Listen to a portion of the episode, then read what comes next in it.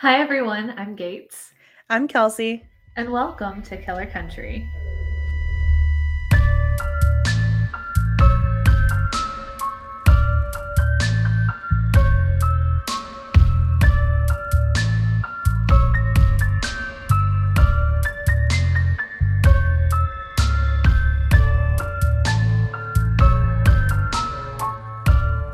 Are back in the bayou in Louisiana. are we in the bayou? We are actually like so deep in the bayou. Yes.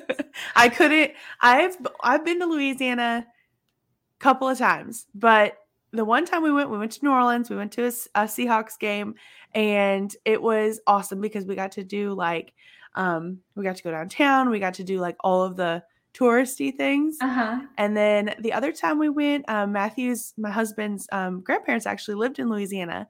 So we went to visit um, his granddad out there. And so we got to see kind of like the living side of Louisiana because I feel Uh-huh. like even though people live in New Orleans, you don't really live in New Orleans. Like you just party in New Orleans. Yes.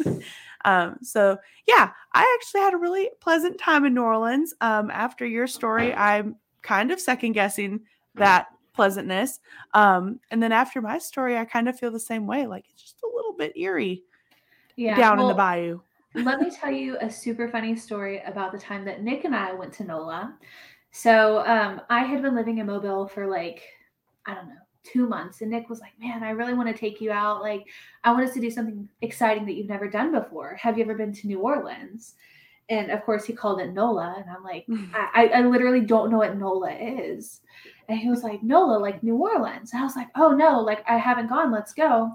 So um, we went in September.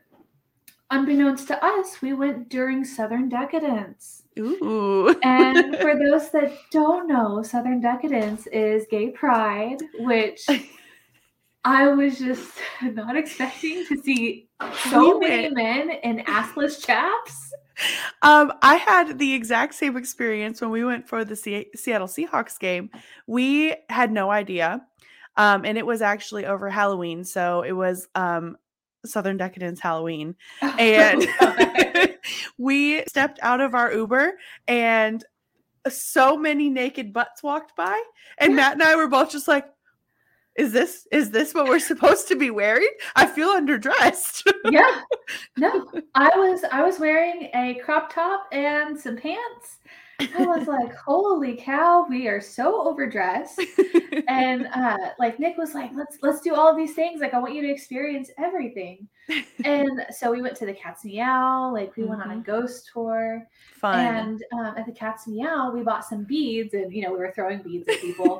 But he was like do you want to get beads? Like if you want like you can. Like i'm not going to judge you if you want to get beads. But i walked away with beads. so it Please tell me you earned your beads. Please tell me you earned them. of course yes. it was from some, some sweet old ladies on a balcony If y'all so- don't know, you to earn your beads, you have to flash your tatas. So yes Gates has flashed her tatas in Louisiana. on bourbon street uh, there was like this dude who flashed his junk at us. Not like I didn't ask him to flash his junk at us, but like one of the other people did because he was like, you know, trying to flip his shirt up, and they're like, "No, we don't want to see your boobs." Blah blah. And so he was like, "Oh, you want to see this? And I was like, I just like That's a whole covered my eyes. penis. and- and There's a penis. I'm like, that is not a penis I would like to see. It oh god, so much fun. And then Nick almost got us killed Oh god. um, during Southern Decadence, he is a huge Alabama Crimson Tide fan, like huge Bama fan. And there was a um, oh, their rivals, the the purple and gold ones. LSU. Yes. so, So- Gates watches football, as all of you know. I can tell you guys the colors, but I Those just- purple and gold ones.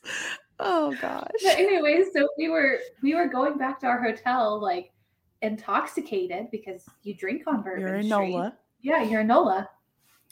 And he found like my husband's a big dude. He's 6'3, 200 pounds, like muscular man. Mhm. He found this guy that was bigger than him Oh. and an LSU jersey. and Nick is dropped. He's like, "Hey man, high five!" Because they were just leaving the game. and as soon as their hands connected, Nick said, "Roll Tide." Jeez. And this guy turns around. He's like, "What the fuck did you just say to me?" I was like, "Nick, run, run!" So we ran back to our Oh, hotel, and I was like, "Do not talk to anyone else." oh man, that sounds like so much fun. I would love to go to to New Orleans for a Bama game. That would be amazing. Yes. Oh my gosh. Next time, as long as we're not pregnant, let's do it. Yes. All right. I am taking us to the bayou, um, deep, deep into the bayou in Lafayette Parish, Louisiana. Oh, I I, think I know. know which one this is. Do you know this one? You might. Um, so I wanted to kind of touch on parishes. I don't know if everybody's familiar with what a parish is, um, but it's kind of like the equivalent of a county in other states. Um, parishes, however, were originally sectioned out of the state based on the church parish that was in that area. Um, so they are actually all individually, independently governed by that family. So you don't just like get to run a parish. You have to be basically born into it, if I understand correctly. Mhm. Um, there are 64 total parishes in Louisiana, and the only other U.S. state that does not have counties is Alaska, and they actually have boroughs. So, Hmm. yeah, fun facts. Lafayette Parish was established in 1823 and is home to the city of Lafayette as well, which is where most of what I'm telling uh, telling you about takes place. Um, it is located between Baton Rouge and Lake Charles uh, along the southern border of the state. Did you know Baton Rouge means red stick? Does it really? Yeah. In French, Rouge, it means red? Yeah. Baton? Okay, I can see it. Huh. yep, red stick. And Grammy, I was talking to my Grammy about uh, Baton Rouge, and she was like, "Yeah, it's all be- it's because of all of their redwood trees, oh, that makes sense. or like they're red wooded trees." Because I don't, Yeah. I don't know if they have redwood trees. I don't know. If they're I'm actual redwoods, but they have they, they're red. It's Yeah. all right. yeah. Um, the current population is just over 126,000. I didn't want to say the actual number because it's 126, 666. and my case is a little scary, so I just had to put 126,000 plus. I I know exactly what this case is now that you said that. Oh, I wanted to do it, but my friend told me about the other case. I was like, oh, I've got to. yeah, well, I'm glad you didn't because I had really a lot of fun doing it. Good, good. Um, the population in 1910 was 6,392. And I actually found the actual census record from that year. It was the 13th census ever recorded in the United States. And Wow. the state of Louisiana has their census report posted. Like you can, I have, I pulled the actual census report from 1910. It was so cool. Wow. 111 years of serious growth has brought Lafayette to not only the most populated city in the Lafayette Parish, but also the fourth largest city in the whole state. Um, it is known as the happiest city in America and the heart of Cajun country. Oh, yeah. The Acadian people, um, which were French, if you did not know, settled in Lafayette in the 1700s when they were actually exiled from Canada because they refused to give up speaking French and practicing Catholicism. So there was a whole group of people that were kind of banished from Canada and literally went to as far south as they could get without hitting water um, and started their own settlement. But my question is, why did they get kicked out of Canada for speaking French? Because there are a ton of places in Canada where their main language is French. Well, you'll find if you, I had to do a little bit of digging on this as well. Um, a lot of the places in Canada that are primarily French or very Mhm. heavily French influenced um, are kind of spin offs from the majority as well. So they were also small groups of settlers who refused the, um, refused to give up their culture and created their own their own settlement Wow. just these just the acadians were ha- the ones to happen to leave canada Very nice. Um, because of this, today there is a very heavy fl- French influence in the area, and it is one of the best places in the United States to experience French culture if you are looking for authenticity. Yeah, I will definitely compare it to the time that I went to France for like three days. Yeah. So the Atchafalaya Basin is the Lafayette is in the Lafayette Parish, and the river basin is said to be even bigger and more vast than the Florida Everglades. Wow. I know. If you've ever I've never been to this basin, but um if you've been to the Florida Everglades, that's has to be ginormous. Um episodes of Swamp People and Naked and Afraid have been recorded here. And What? I know. and there are over 250 different species of bird, over 65 species of reptiles and amphibians, and some of the largest ever recorded alligators. Holy cow. I know. there are 22 million pounds of crawfish in this base river basin. I know. no wonder almost everything that Louisianans make have crawfish in them. yep. All their crawfish bowls that they do. Um, another fun fact about the Atchafalaya Basin is that according to legend, it is home to the Rougarou. What? Yes. Oh, I'm never going there. no. Uh, the Rougarou legend has been around for a very long time. Um, over time, this this legend that I'm going to tell you about has taken on a Cajun influence because we're in the bayou. Um, it's said to prowl the swamps, sugarcane fields, and woodland areas in woodlands in the area. The Rougarou is a werewolf type creature that has the body of a human and head of a wolf. It's said that if children do not behave or Catholics do not follow the rules of Lent, that the Rougarou will, will hunt them and kill them. Another tale of the Rougarou says that the creature sucks the blood of its victims for 101 nights, and after that time, the curse moves from person to person through the blood sucking. And during the day, the Rougarou seems to be a sickly human who doesn't tell anyone that they're ill because they're afraid that the Rougarou will come out and kill them at night.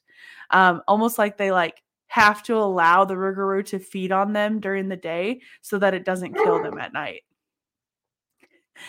apparently if you're a catholic and you you're of catholic faith and you break the rules of lent for 7 years straight 7 years in a row you are at risk of turning into a werewolf too Yep. so don't don't become a rougarou Please don't. just like the tales of the rougarou there is an air of legend that goes along with the case that i'm covering tonight and gates i'm sure you have concluded by now, I'm covering the voodoo murders. Yes. yep. As soon as you said 1910, it just like solidified. I was like, oh, it's the voodoo priestess. yes. Um, the voodoo murders began at the end of January 1911 in West Crowley, Louisiana, only about 25 miles west of Lafayette. At the time, the Southern Pacific Railroad line ran through all of the towns that I'm going to be talking about. So that was considered as a possible connection before authorities were able to confirm connections later on. So, January 1911, police officers received a call from some residents living on Western Avenue in West Crowley. They said that they thought some awful something awful had happened to their neighbors, the Byers family, who lived at 605 Western Avenue and they would be absolutely correct. Um, Officer Ballou responded to the call. The scene he found was rough, rough. It was rough scene. Um, all of the doors to the home were locked. There was a window slightly open, um, not like wide open, like somebody had tried to crawl through it, but it was the only entrance in the house that was open. So they believe it had to have been where the killer came through. Um, the family who lived there was a couple and their young son. They'd been killed in their sleep. The bed that they were sleeping in, all three of them were in the same bed, was drenched in blood. There were bloody footprints leading all throughout the home. A bucket of blood sat in the corner of the room, and sitting upright on the bed above their bashed in skulls was of the three victims was a bloody axe. Told you that was rough. it, it is so rough, especially with all of that blood and then the buckets of blood. I know. Can you imagine walking into that scene? Oh. No, not today, Satan. No. Right away, rumors started spreading that the murder seemed very ritualistic and could be connected to a cult called the Church of Sacrifice, which was led by a voodoo princess. The Church of Sacrifice believed bloodshed was the ticket to eternal life and was known to be responsible for some very violent crimes at this time. Mm-hmm. Police, of course, were looking for a more substantial suspect because um, nobody really wants to automatically jump to voodoo. Mm-hmm. So their investigation actually led them to a few different men in the area. And it was and it stayed that way until February 25th, 1911, when the Andrus family of Lafayette was found murdered in their home. This was not the only similarity. The Andrus family of four had also been axed to death while they slept. And a lot of the reports at the time listed manner of death as brained with axe. I know. Isn't that dark? Brained with axe. Oh my gosh. Yeah. The connection was undeniable, so the investigation shifted to a serial killer because at this point, that's seven people dead. Mm-hmm. Um, just over a month later, Alfred and Elizabeth Cassaway and their three children were found murdered in their San Antonio, Texas home. Again, in a very similar manner. I'm not going to go into all the details on all of these because it's just a lot of blood Mhm. all the time. Um, by summer of 1911, police had gotten a lead from a woman who claimed to be the mistress of a local Lafayette man named Raymond Barnabet. Mm. The Barnabet family had moved to Lafayette only two years earlier in 1909. Raymond was known in Lafayette as a somewhat unsavory fella. Most of his crimes had been petty crimes like public drunkenness, pickpocketing, stuff like that. Um, he was also a known sharecropper in the area. So, sharecropping for a black man in 1911 was essentially just a new way to describe slavery. Mhm. Um, rather than being forced to work for nothing, men could share cropland, women could not, um, which meant they worked the land as their quote unquote rent and kept a portion of the yield as payment. So, I mean, they were getting paid, but I can guarantee you that the people was- who were working for their rent for the crops were not the white men. And the pay that they did get, no matter how much so it minimal. was, minimal. Yeah. Exactly. That was the word. That was literally the word that I was going to use. Minimal. Yeah. So Raymond's mistress had been bitching to a friend of hers after she and Raymond had been in a fight. And in this conversation, she strongly suggested to her friend that Raymond had been connected to these murders. What? Like, yeah, my man was out late last night and he didn't call me. He didn't let me know he was gone. And, you know, I really think he might have killed these people. Oh my gosh. Um, Raymond was arrested and put on trial in October of 1911. While on trial, both of his children, Zephyrin and Clementine, testified against him, saying they were afraid for their own lives due to his abuse that they had experienced as kids. And they're teens at this point, like they're not very old. Um, Clementine even testified that she witnessed her father return home one night with blood on his clothes. Whoa. Zephyrin actually corroborated this story and added that their father had even drunkenly slurred that he had killed the whole damn Andrus family. What? Raymond was convicted and put in jail. Case closed, right? End of episode. On to Maine. One would assume so, No. but I'm guessing no.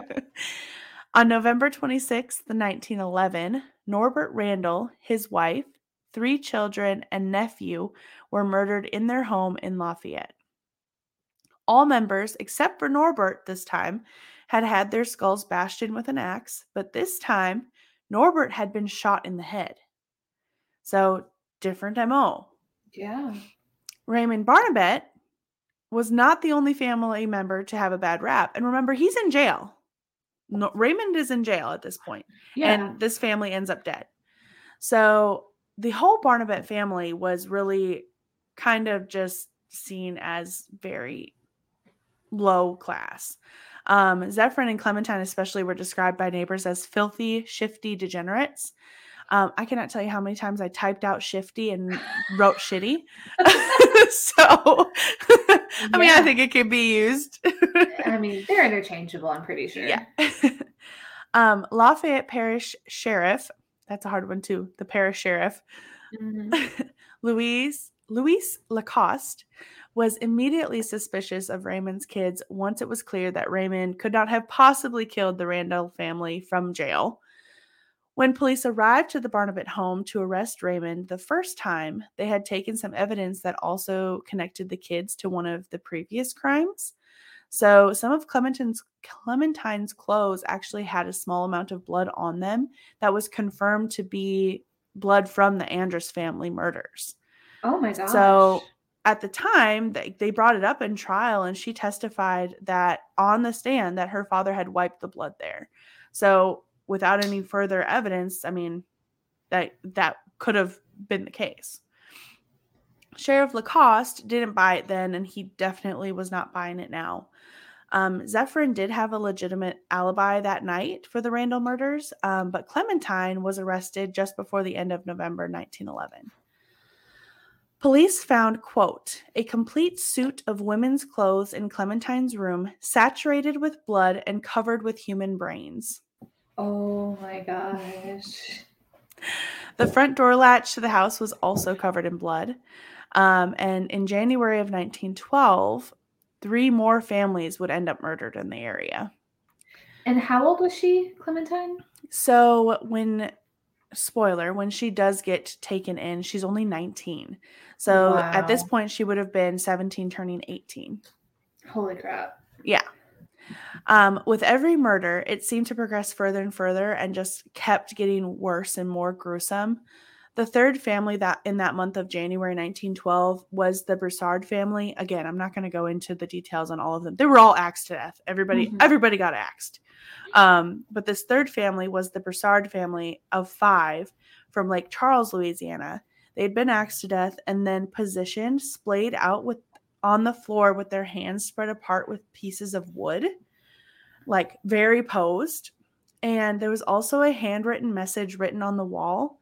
And some sources said it was written in blood, and others say it was just written in pencil. And I really just want it to be pencil, but I really know it wasn't pencil. Yeah, it probably wasn't. Just with all of that blood around, are you really Yeah. going to go searching for a pencil? I mean, I really want it to be. Yeah. for for you, we can say that it was. Yeah, it was just pencil. It was a pencil. Yeah, it was nothing but a pencil.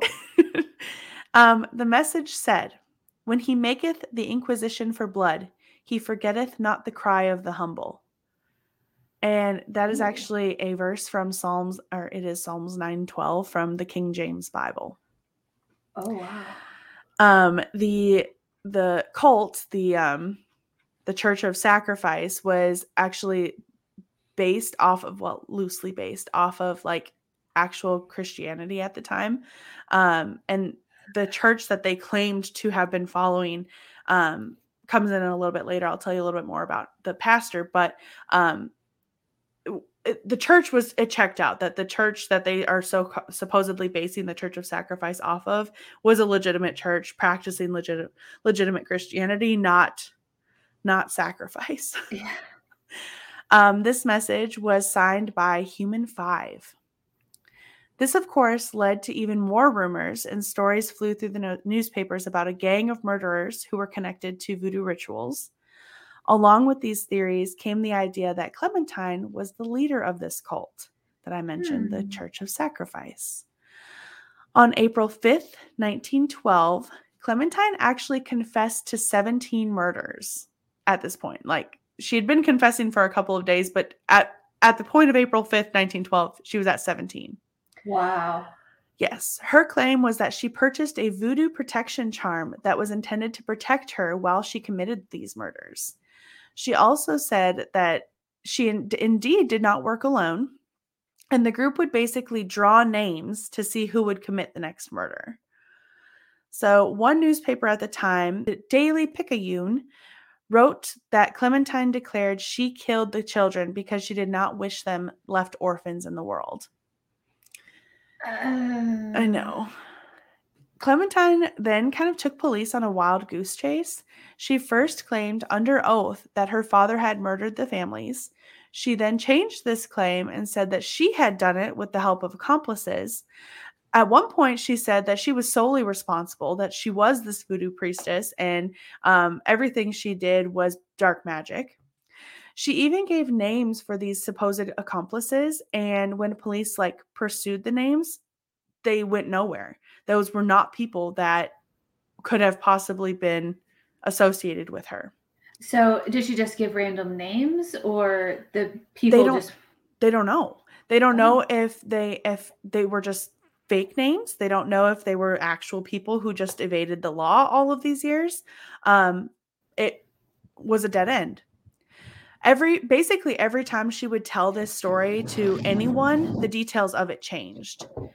She eventually would confess to a total of 35 murders, and there was no way for police to know if that was the truth or not. Wow. Her connection to voodoo would also be questioned. They found no evidence that the Church of Sacrifice even existed.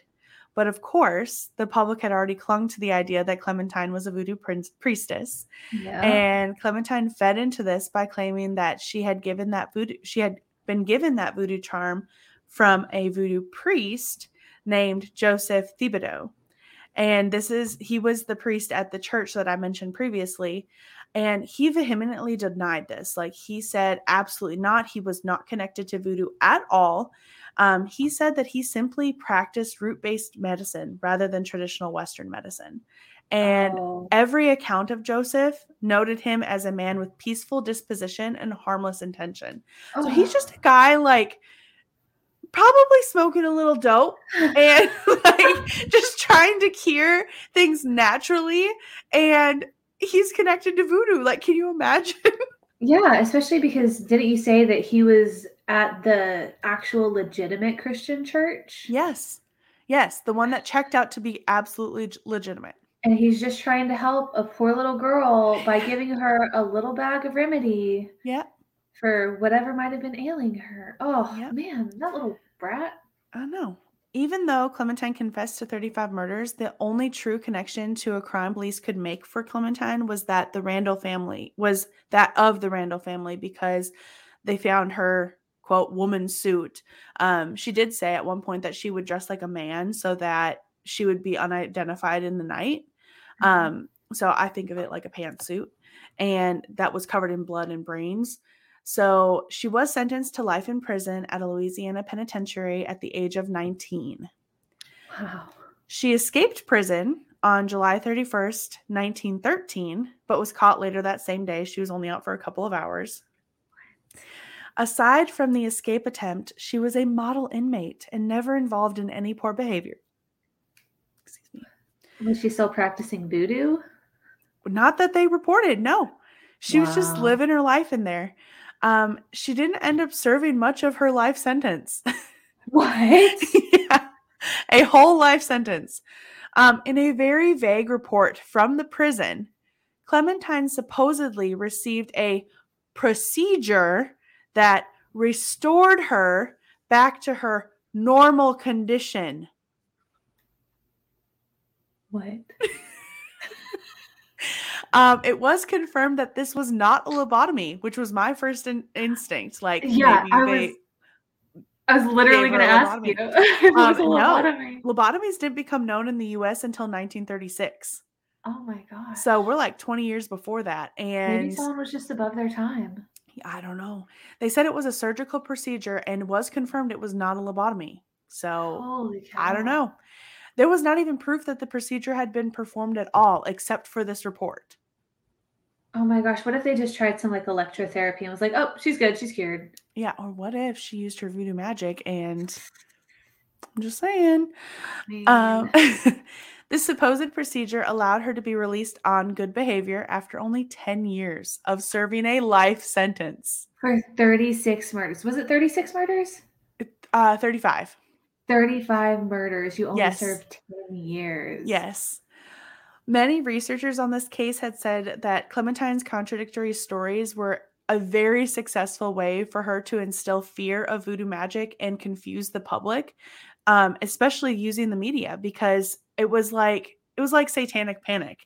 Like, Yeah. you know, every, everyone heard voodoo priestess and they're like, oh my God, it's dark magic. And they just could not focus on even the facts of the crimes.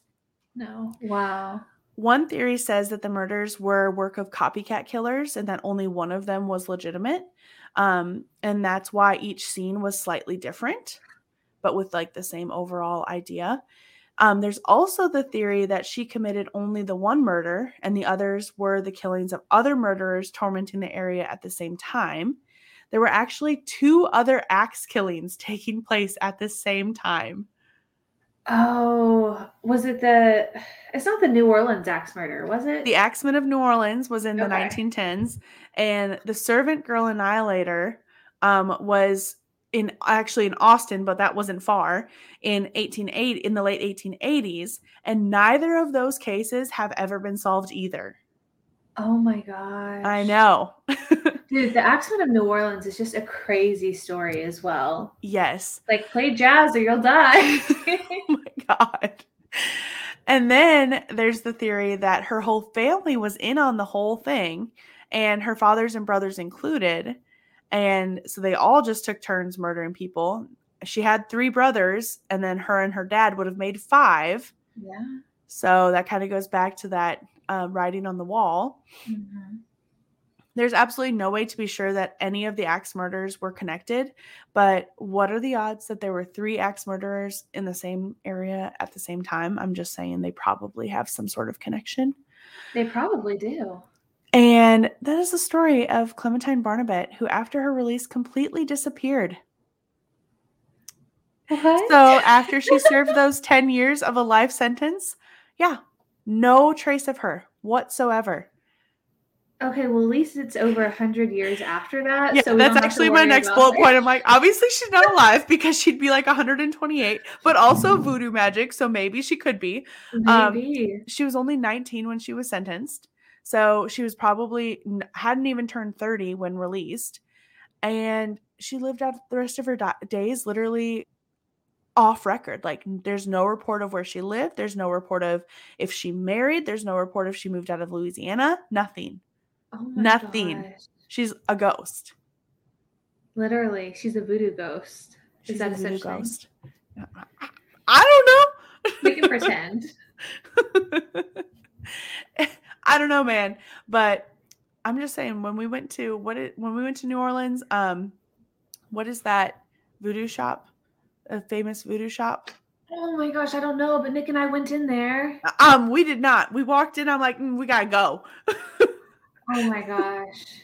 Hold or on. no, we went to the like Museum of Death or like uh some something like that down there. hold on. I'm gonna look it up. The Voodoo Museum. We went to Uh, Marie Laveau's. yes. Yeah. No, we did not go in there. Well, we did go in there, but then we we promptly left because there was shrunken heads and you know, I'm just like I don't think of myself as like I don't know, like I don't feel like I'm super overly religious or anything, but I'm also not willing to open up like any dark doors. Like Yes. I'm keeping those things locked up tight. Well, we went on a ghost tour around NOLA, and um, I can't remember the name of the woman. No, there was like this slave owner in NOLA who uh, like killed her, killed and tortured all of her slaves because she viewed them as subhuman. Ah, And um, we walked by uh, her house and we were like taking pictures, and I have a few orbs on my phone. oh good. Um, yeah, Mhm. and it was just so freaking creepy. No, I don't I can't I can't do it. Nope. I just like even last night as I was finishing up the very end of this page, I was like like peeking out the dark window. I'm like, "Mm, Mm, it's time to be done. Yeah. Oh my gosh. Ugh, it just it freaks me out. But yes, those are the voodoo murders. So I think my personal opinion is that they're probably not a whole lot to do with voodoo magic, but I think that that was 100% her out on. I, I don't even think she committed all 35 murders, honestly. Yeah, she How probably had help. Yeah. I I kind of agree with you that it could have been a family thing, like her, her brothers, and her dad, Yeah. and just each of them because they were a little bit different. They were they went in with the intention of doing it a certain way and then they just all kind of like put on their own special twist right and it makes sense like the five the mention of the 5 mm-hmm. um i think yeah that's my that's my theory too my top theory but yes that so that is louisiana for you guys you get a little bit of voodoo you get a little bit of bayou you get a little bit of nola well no we were in jennings a little bit of yeah. like new age too. That was 2005. That's not that long ago. Mm-mm. It is not that long ago. And I mean, there's information out there. Like people know what happened to those women. Oh, absolutely. So we just probably not voodoo priestesses. No. I mean, maybe we could enlist a voodoo priestess to help, but I'm not going to be a part of that conversation. Yeah. I'll set up oh. the Zoom call for y'all though. Thanks. Yeah, whenever we went to NOLA, we did. Um, I I got like my palms read. Mm-hmm. It was so stinking cool. Like he was spot on about everything. And at the time, like I was still technically like married to my ex husband. Like our divorce mm-hmm. hadn't been finalized because of the move and stuff. Mm-hmm. And um, he was like, "Now the guy that you're with, this is a new relationship." and I was like, "Yeah." He's like, "But you still like have." an old one that you're trying to like you're like yeah i know. I was like yeah we're trying to dissolve that. And he was like well your life like my lucky number has always been three. He's like your life just goes in like stages of three. And i was like that is so true. Because my ex and i were together for like three years. And then my husband and i were together for three years before he proposed. Mm-hmm. and um our wedding anniversary is one two three. Oh my goodness. So we went to a um um, a psychic. Well, we had a psychic come to us. long story, very short. I might go into it at some point, but not right now. Um, I had a friend pass away tragically, mm-hmm. and um, after the fact, we were kind of a, a little group of friends. Like we all worked together. We were very, very close. And after the fact, because her death was so abrupt and tragic, we all kind of wanted to like connect with her. Mm-hmm. So we did talk to a psychic, and this psychic, like, I had never met her. None of us had. Well, one one of our group had, and she we told her before we even reached out to her, like, do not tell her anything about us. Like, we didn't want her to know anything because we were all a little bit skeptical. Yeah. Um, and we got there. So this psychic came. She knew nothing about any of us, like not even our names. And we sat down and like the stuff that she came out with, like it was crazy. And we didn't we did i guess we did connect with our lost friend um a little bit but even just the stuff that like i guess that was coming forward she the she's told us like the way it was presented to her was like if you're looking at a theater stage and the curtain opens and somebody steps forward into the limelight so you he, see all the people in the background mm-hmm. or she can hear all the people in the background but only one one person or one item comes forward to her at a time. And then it was like our job to kind of like find out who that connected to. So, like, for one of my friends, she was talking about a tree and something about carving and initials. And one of the girls in our group had a uncle who had passed away and they had a tree like it that where their whole family knew that they had carved initials in and like it was just crazy it was crazy Aww. Yeah.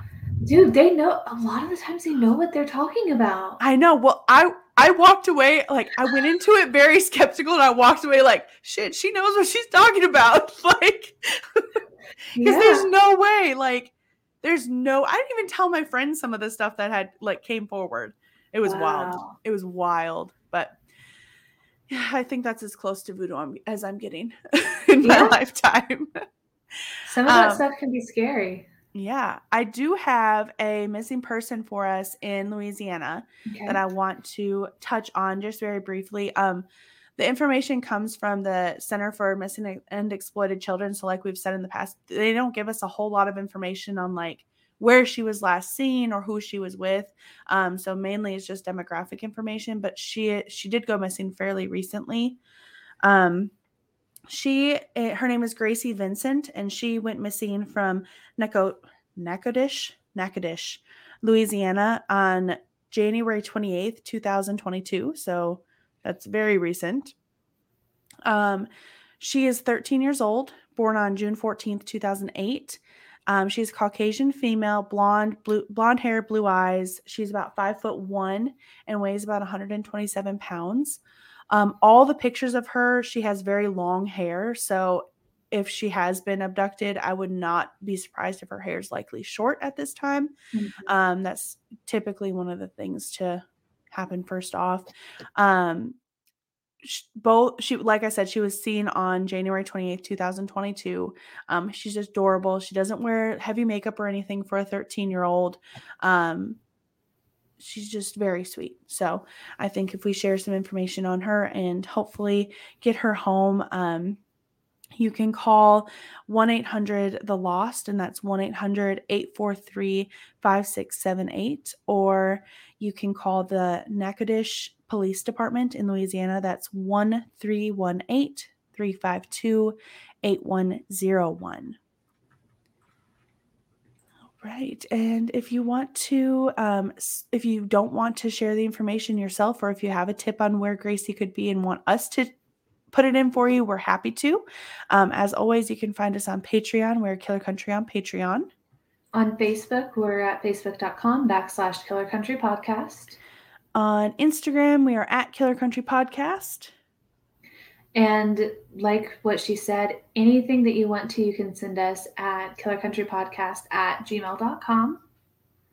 And send us in your campfire stories, your um, your if you have tales coming up or stories coming up that you want us to cover, we will look into them. Mm-hmm. Um, our next state, we are going to actually cover Maine, and then so we'll be on Maryland. Maryland and Massachusetts. Yeah, Maryland, Massachusetts. So if you guys are from the area, we're out on the East Coast. So send us what you know, and we will we'll do our best to touch on it. At the very least, we're going to recognize um, that you sent it in. So we will Absolutely. see y'all in Maine. See you in Maine, guys. Bye, yo. Please cut that out. no, absolutely not.